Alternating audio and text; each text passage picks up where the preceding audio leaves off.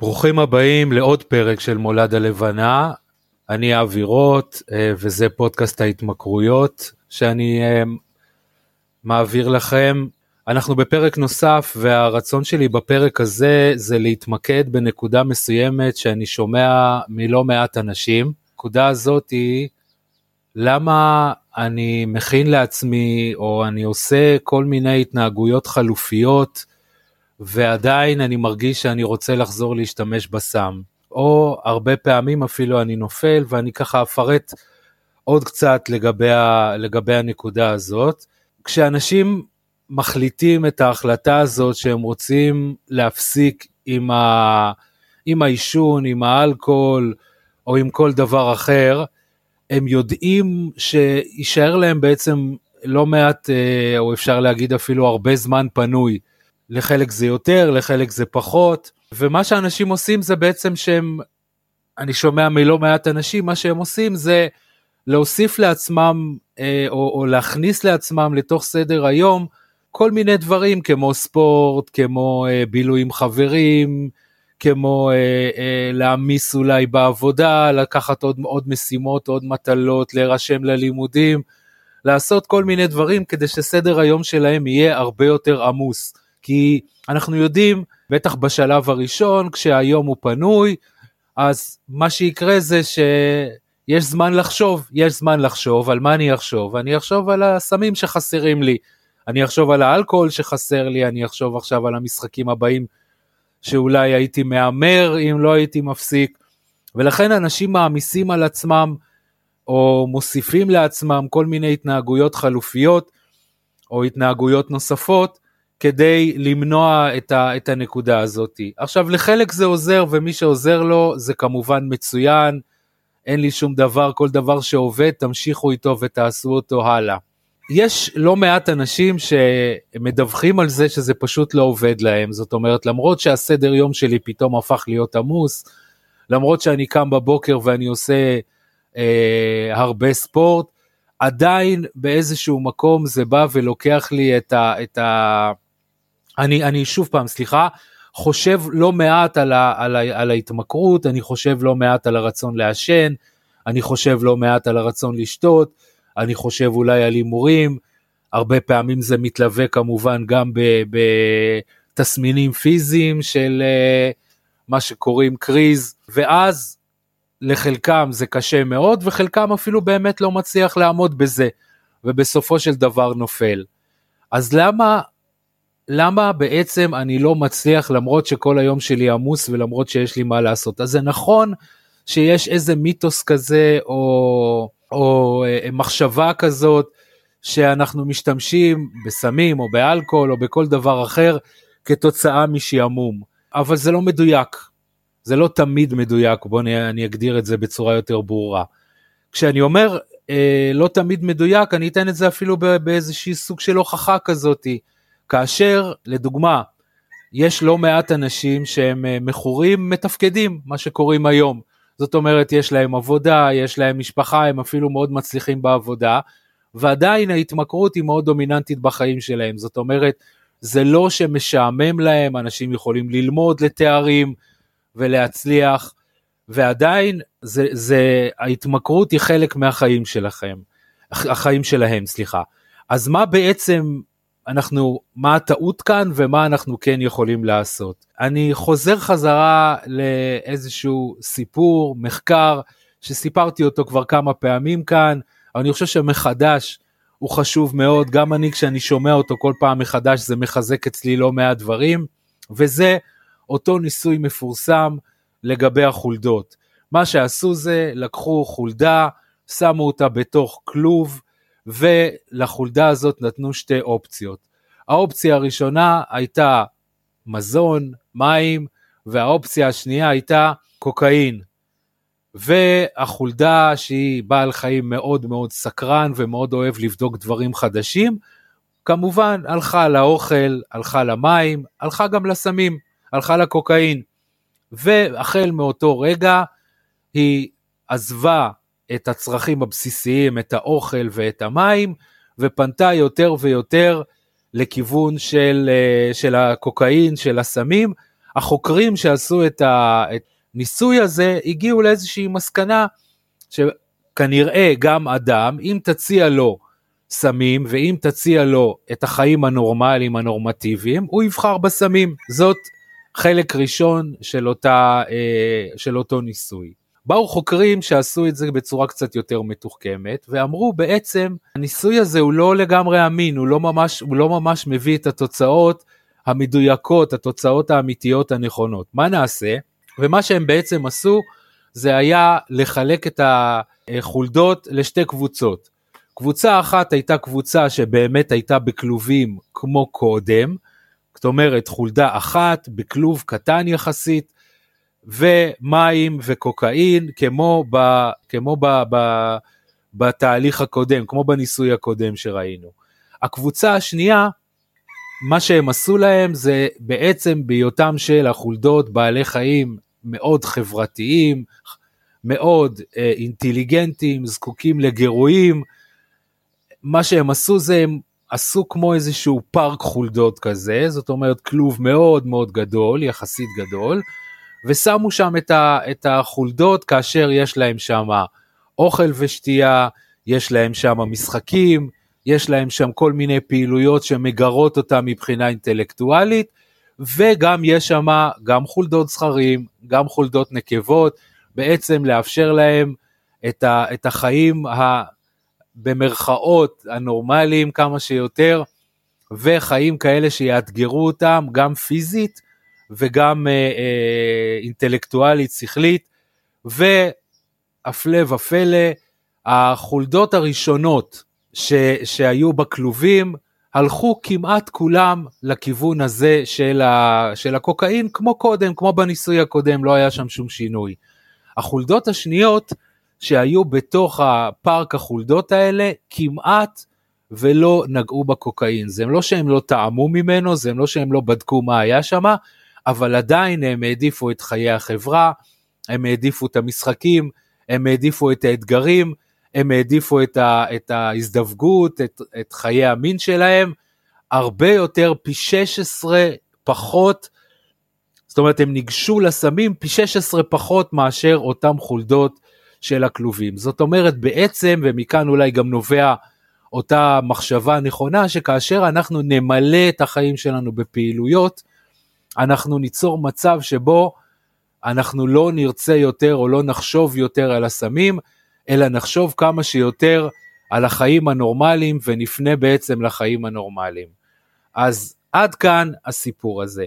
כשאנחנו, אה, אה, הוא לא סיפור אה, דמיוני, אלא מחקר שחוקרים עשו. עכשיו, כאשר אנחנו מסתכלים בעצם על החולדות שהיו בכלובים במעבדה, מה שהיה חסר להם בעיקר, אני לא יודע אם באמת בעיקר, או תוך כדי שאני מדבר על זה, אז אני חושב, זה היה חיי החברה, זה היה ההתפתחות או הגירוי האינטלקטואלי, הפיזי, האתגרים, וכאשר הם קיבלו את זה, אנחנו בעצם רואים כאן שהם לא ניגשו יותר אל הסמים כמעט בכלל. עכשיו, כאשר אנחנו מדברים עלינו כבני אדם, אנחנו באיזשהו מקום עם כל הדמיון, ו... וכנראה שיש איזשהו דמיון ולכן חוקרים בוחרים אה, לעשות את הניסויים האלה על חולדות, עדיין ב... אנחנו יותר מורכבים, אנחנו יותר מפותחים ויותר מורכבים מהחולדות, ויכולים להיות לנו לא מעט חוסרים ש... שיווצרו כתוצאה מה... אותם חוסרים, סליחה, אני אעשה את זה בצורה יותר מסודרת, אותם חוסרים שבעבר הסמים השלימו לנו, או האלכוהול השלים לנו, או הפורנו השלים לנו, או כל התמכרות אחרת, וכרגע, ברגע שזה נלקח מאיתנו, אז נכון, הכנסנו לחיים התנהגויות אחרות, אבל באמת השאלה תהיה האם אנחנו משלימים את מה שבאמת חסר לנו. ועוד פעם, גם אם לא, זה לא היה ברור מה שאמרתי עד עכשיו, אז אני הולך ככה לפרק את זה ולדבר על זה בצורה אה, יותר מפורטת, כדי שזה באמת יהיה מובן ויעזור לכם באמת, כאשר אתם בוחרים בהתנהגויות המסוימות, שאתם מכניסים לכם לסדר היום עכשיו, למצוא את ההתנהגויות הנכונות שבעצם יעזרו לכם לא להגיע למצב שבו אתם, אתם חוזרים חזרה אל ההתמכרות. יש עכשיו אחד הדברים שאני באמת אה, אה, לא לא אוהב ולא מסכים איתה מאוד זה אותה מטאפורה או אותו אה, הגדרה של התמכרות כמחלה. זאת אומרת חזרתי לסמים כי זאת המחלה שלי ואין לי ברירה ולזה אני לא מסכים. הנה הדוגמה הזאת של החולדות למשל, אה, אה, אני חושב שבאיזשהו מקום מפריחה את זה ויש פרק שלם שאני מדבר על למה התמכרות היא לא מחלה. וזה פחות המקום כאן באמת להתייחס לזה. יש אחת מה, מהנחות היסוד של NLP אומרת שלכל התנהגות יש כוונה חיובית לאדם שמבצע אותה. זאת אומרת, גם אם ההתנהגות שלנו היא התנהגות שהיא שלילית, או בעיני החברה, או אפילו בעינינו עצמנו, עדיין להתנהגות הזאת יש כוונה חיובית מאחוריה, או מעליה, כוונה חיובית שגרמה לה להתנהגות הזאת להיווצר. בוא ניתן את זה בדוגמה ואז זה באמת יהיה הרבה יותר ברור. אדם שהוא אה, כועס, די בצורה, אה, אה, נקרא לזה, פתאומית, אה, אה, אה, אימפולסיבית, מאוד רוצה לעצור את זה, אבל כל פעם שקורה משהו שהוא לא לרוחו או משהו אחר, הוא פתאום מרים את הקול, הוא מתנהג בצורה שהיא אלימה או גובלת באלימות, והוא לא אוהב את ההתנהגות הזאת. הוא, לא, הוא מאוד לא אוהב אותה, בעיניו זאת התנהגות שלילית והוא מאוד מאוד רוצה להפסיק אותה.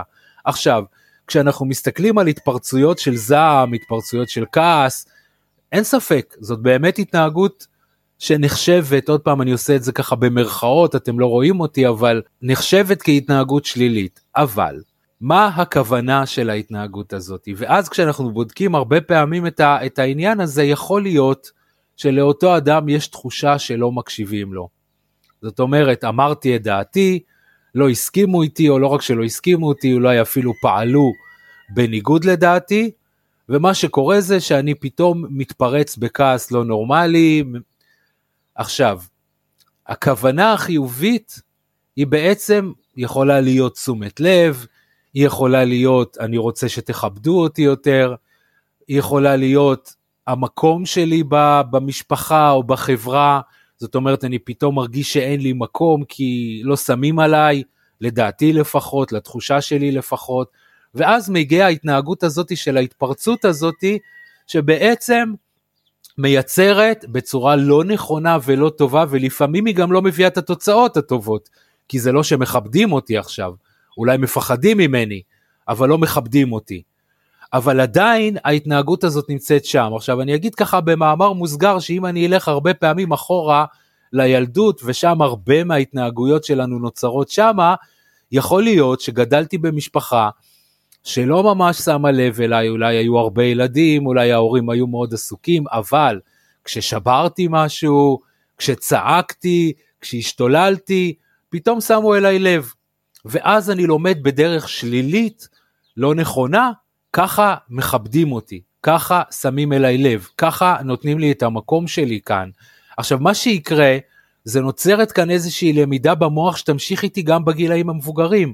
אז אם ילד בן 5-6 שמתפרץ, זה עוד נראה איכשהו בסדר, בטח שכשאני בן אדם מבוגר ואני נושא במשרה מכובדת ויש לי משפחה, והדבר האחרון שאני רוצה זה להוציא את הזעם שלי על אשתי או על הילדים שלי, זה הופך להיות משהו מאוד לא טוב. זאת אומרת, אנחנו עושים כאן הפרדה בין ההתנהגות בעצמה, שהיא לא טובה, שהיא שלילית, לבין הכוונה שעומדת מאחוריה, והכוונה היא כוונה חיובית. מה שאנחנו רוצים לעשות בעצם במצבים כאלה ודומים להם, זה לפצות בהתנהגויות שייצרו עבורנו את אותה כוונה חיובית. זאת אומרת, אם הכוונה החיובית הייתה תשומת לב, עכשיו כשהייתי ילד יכול להיות שבאמת לא ידעתי איך יוצרים תשומת לב, אולי באמת ההורים שלי היו כאלה שהם לא, לא, לא נתנו לי מקום, אלא אם כן באמת התנהגתי בצורה שלילית. אבל היום כשאני מבוגר, יש לי עוד מגוון של התנהגויות שאני יכול לעשות אותם על מנת לייצר את זה. וכאן אני אוסיף עוד נקודה אחת, זאת אומרת, כן דיברנו כרגע על הכוונה החיובית שעומדת מאחורי אותה התנהגות, ועכשיו אני אוסיף עוד משהו שבמקביל לכוונה החיובית, תיווצר גם יש, אה, אה, או אני אגיד את זה בצורה יותר ברורה, מעל אותה כוונה חיובית, יש כוונה חיובית גבוהה. למה אני מתכוון? יכול להיות שכשאני צועק עכשיו כולם שותקים. זאת הכוונה הראשונה. אבל היא לא, לא לזה אני רוצה. מה קורה כשכולם שותקים? כשכולם שותקים, אז אני יכול לדבר. אוקיי, אני יכול עכשיו לדבר, זאת כבר הגענו לכוונה יותר גבוהה, אבל היא עדיין היא לא הכוונה הגבוהה ביותר. וכשאני מדבר, מה קורה? מקשיבים לי. אז הגענו פה, עלינו עוד סולם אחד. כשמקשיבים לי, מכבדים אותי. מכבדים אותי, אני מרגיש שיש לי מקום בחברה, אני עולה עוד שלב, אני מרגיש ערך, או חשיבות, או ביטחון, או שייכות, שייכות, ביטחון, אהבה, בעיקר אהבה עצמית, אלה כוונות על, אלה כוונות חיוביות גבוהות, ומה שחשוב לנו לדעת, לכוונן אותם, להגיע לכוונה החיובית הכי גבוהה שאני מסוגל להגיע. ב-NLP יש טכניקה מאוד פשוטה ומאוד ברורה שממש תוך זמן קצר אפשר להגיע. אני יכול לספר לכם ככה שבאחד ההרצאות שאני התארחתי, אה, היה שם מישהו שדיבר על זה, אה, זאת הייתה הרצאה שעסקה בנושא של הפרעות אכילה או של, סליחה, אני אגיד את זה יותר אה, זה, בהתמכרות לאוכל. וכשדיברנו שם על אכילת סופגניות, כי אם אני לא טועה זה היה בחנוכה או קרוב לחנוכה, עלה הנקודה של הסופגניות שהוא לא מסוגל לעמוד בפניהם. וכשעלינו ככה למעלה, ממש עשיתי את ההדגמה הזאת מול כל הקהל שהיה נוכח שם בהרצאה, הגענו ממש לנקודה של שייכות, זאת אומרת שאם אני לא אתנהג כמו כולם, אני ארגיש שונה, אז אני רוצה להתנהג כמו כולם, כשאני רוצה, מתנהג כמו כולם, אני מרגיש כמו כולם, אני מרגיש שייך. זאת אומרת, תחשבו על זה, איך משהו מאוד מינורי כמו לאכול סופגניה בחנוכה, הופך אותי פתאום להיות חלק מכולם, להרגיש שייכות. אז נכון, זה נראה מינורי, אבל בגלל שהכוונה היא חיובית, החיובית הזאת היא כל כך גבוהה והיא כל כך משמעותית לקיום שלנו, זה מה שהופך את ההתנהגות הרבה פעמים לכל כך עיקשת וכזאת שלא רוצה לצאת החוצה. עכשיו, ברוב הפעמים אנחנו מודעים להתנהגות, אנחנו לא נהיה מודעים לכוונה החיובית הגבוהה שלה. יש, יש הרבה פעמים שכן, אבל לא תמיד, והחקירה הזאת היא חקירה מאוד חשובה. ולכן, כאשר אנחנו נייצר התנהגויות, בח... אני חוזר חזרה אל השאלה המקורית, השאלה הראשונית, ולנקודה הזאת של למה אני עושה כל מיני התנהגויות בחיים שלי, או מקיים התנהגויות בחיים שלי ועדיין אני חוזר לסמים. יכול להיות שההתנהגות שאני עושה עכשיו בחיים שלי, הן באמת ממלאות לי את הזמן בצורה טובה. חלקם אפילו גורמות לי להרגיש טוב, זה יכול להיות מוזיקה, זה יכול להיות מסיבה, זה יכול להיות ללכת לטבע, זה יכול להיות לים, אבל אם למשל הקטע שיושב, ואני שומע את זה הרבה בקטע של עישון של וויד, uh, של גראס, שזה יושב על קטע של תחושת שייכות, קטע חברתי, כי הרבה פעמים כשזה התחיל, זה התחיל ממקום כזה של שייכות של חברה. הייתה שם חברה, היו שם כמה חבר'ה, הם הזמינו אותי ביחד לעשן איתם, יש את הקטע של הסיגריה שעוברת בין כולם כרגע, ואני מרגיש שייך, אז זה שעכשיו אני אלך לשתות קפה ליד הים, ושוב פעם מרגיש שם בודד בים ואסתכל על כולם, לא יכפה לי או לא יעזור לי לעומת מה שבאמת חסר לי. עכשיו, הרבה פעמים התמכרויות יכולות לשבת על טראומות, או על חרדות, או על כל מיני דברים כאלה, וכל עוד לא פתרתי אותם, אז או שאני אעבור מהתמכרות להתמכרות, או שאני אחזור בחזרה לאותה התמכרות, כי זאת התרופה שלי כרגע. ובטח, כאשר מצאתי התנהגות שהיא לא עונה על אותה כוונה חיובית, אני כאילו מדבר בשתי שפות שונות, זאת אומרת, אני נכנסתי עכשיו כי אני רעב, ואני רוצה לאכול לחם, ונכנסתי למאפייה לאכול לחם, ובמאפייה כרגע מציעים לי עוגות, או אולי חסר לי סוכר ואני רוצה עוגה ומציעים לי במקום זה משהו אחר, אז אני לא אקנה. למה אני לא אקנה? כי זה לא עונה על הצורך שלי, כי הצורך שלי הוא משהו אחר לגמרי. שוב פעם, כאשר אותה התמכרות שנוצרה, נוצרה על רקע מסוים, על חסר מסוים, על צורך מסוים, היא באה לענות על משהו, ושוב, היא ענתה. בשלבים גדולים של החיים, כל פעם כשעישנתי וויד לבד או לא לבד, הרגשתי חלק מ, הרגשתי שייך. אחרת היא לא הייתה נשארת שם, אבל היא עשתה את העבודה בצורה טובה, רק שהיא גורמת לנו היום נזקים. אם ככה, כאשר אנחנו נדע למצוא את הכוונה החיובית הבאמת מתאימה, אנחנו נוכל באמת לפצות על זה, ואני מאוד מאמין שהצורך בסם או בכל התנהגות ממכרת אחרת או חומר ממכר אחר, באמת ילך וירד. עוד נקודה נוספת שאני רוצה להוסיף כאן, גם כשאנחנו בוחרים התנהגויות וגם כשאנחנו בוחרים בהתנהגות שהיא עונה על הכוונה החיובית, ההתנהגות הזאת יכולה להיות לא אקולוגית עבורנו. כשאנחנו מתכוונים למשהו אקולוגי אנחנו רוצים לבדוק האם זה מתאים לנו מכל הכיוונים באופן הוליסטי מלא ושלם. זאת אומרת אם בחרתי התנהגות כרגע שקשורה ללימודים למשל, אני אעמיס על עצמי לימודים, אבל זה לא משהו שמתאים לי עכשיו לעשות אותו, כי לא בא לי ללמוד, כי אני לא מרגיש את הצורך ללמוד, כי אולי אני בתקופה שאני לא מסוגל להיות מרוכז, אז יכול להיות שלימודים יעלו את הערך שלי, אבל זה לא מתאים לי עכשיו. אם אני לא בן אדם של בוקר וההתנהגות שלי כרגע היא לצאת החוצה ולעשות אה, ריצה מוקדם בבוקר, אז זה לא מתאים לסדר היום שלי, זה לא מתאים לחיים שלי אם אני בן אדם שעובד עד שעות מאוחרות בלילה. אולי אם אני אזיז את הריצה מהבוקר לערב, היא תעשה את העבודה. אולי אם אני במקום ללמוד משהו, אני אבחר במשהו אחר שכן מתאים לי כרגע, זה, זה בכל אופן יעשה את העבודה. זאת אומרת, אני יכול לרצות ללכת לים, אבל, אבל אם המרחק מהבית שלי לים הוא שני אוטובוסים, ועכשיו להתחיל להיטרטר באוטובוסים או אפילו ברכב ולמצוא חניה, אז אני רוצה התנהגויות שהן מתאימות לי, שהן גם עונות על אותה כוונה חיובית גבוהה, אבל הן גם מתאימות לי ו- ומבטאות בעצם, מתאימות ל- לאורח החיים שלי, מתאימות לסדר היום שלי ועונות על זה. נקודה אחרונה שאני רוצה להביא בפרק הזה, זה באמת הנקודה הזאת של הספורט. ועוד פעם, למי שזה מתאים, למי שזה טוב, יש כאלה שדווקא בהתחלה, בתקופה הזאת, קשה להם לעשות ספורט דווקא, אבל כן, היא שונה קצת אולי, למרות שהיא שונה מהתנהגויות אחרות שדיברנו עליהן קודם, כי למרות שבאמת אולי היא לא עונה על הכוונה החיובית שלשמה ההתמכרות אה, אה, הייתה בחיים שלי, מצד שני היא כן פותרת את הבעיה של הדופמין, היא משחררת המון הורמונים בגוף שעוזרים לנו להרגיש טוב, ותמיד כשאנחנו מרגישים טוב אז uh, יותר קל לנו להתמודד כמובן עם אתגרים. אז היוצא דופן הוא הספורט, אני רק אסכם, חשוב לנו לדעת שאם אנחנו רוצים למצוא התנהגויות חלופיות לאותה התנהגות ממכרת ש- שלנו, חשוב שהם יענו על הכוונה החיובית שלנו, לא יותר מזה חשוב שהם יענו על הכוונה החיובית הגבוהה שלנו, וחשוב מאוד שזה יהיה מתאים לנו לאורח חיינו ולמי שאנחנו. אם הגעתם עד כאן, כל הכבוד, תודה רבה. אתם עושים את הצעדים הראשונים, או אולי יותר מזה, אפילו מתחזקים היום את החופש שלכם, את הבחירה שלכם, את החזרה שלכם למימוש הפוטנציאל שלכם. אני רוצה להגיד לכם תודה.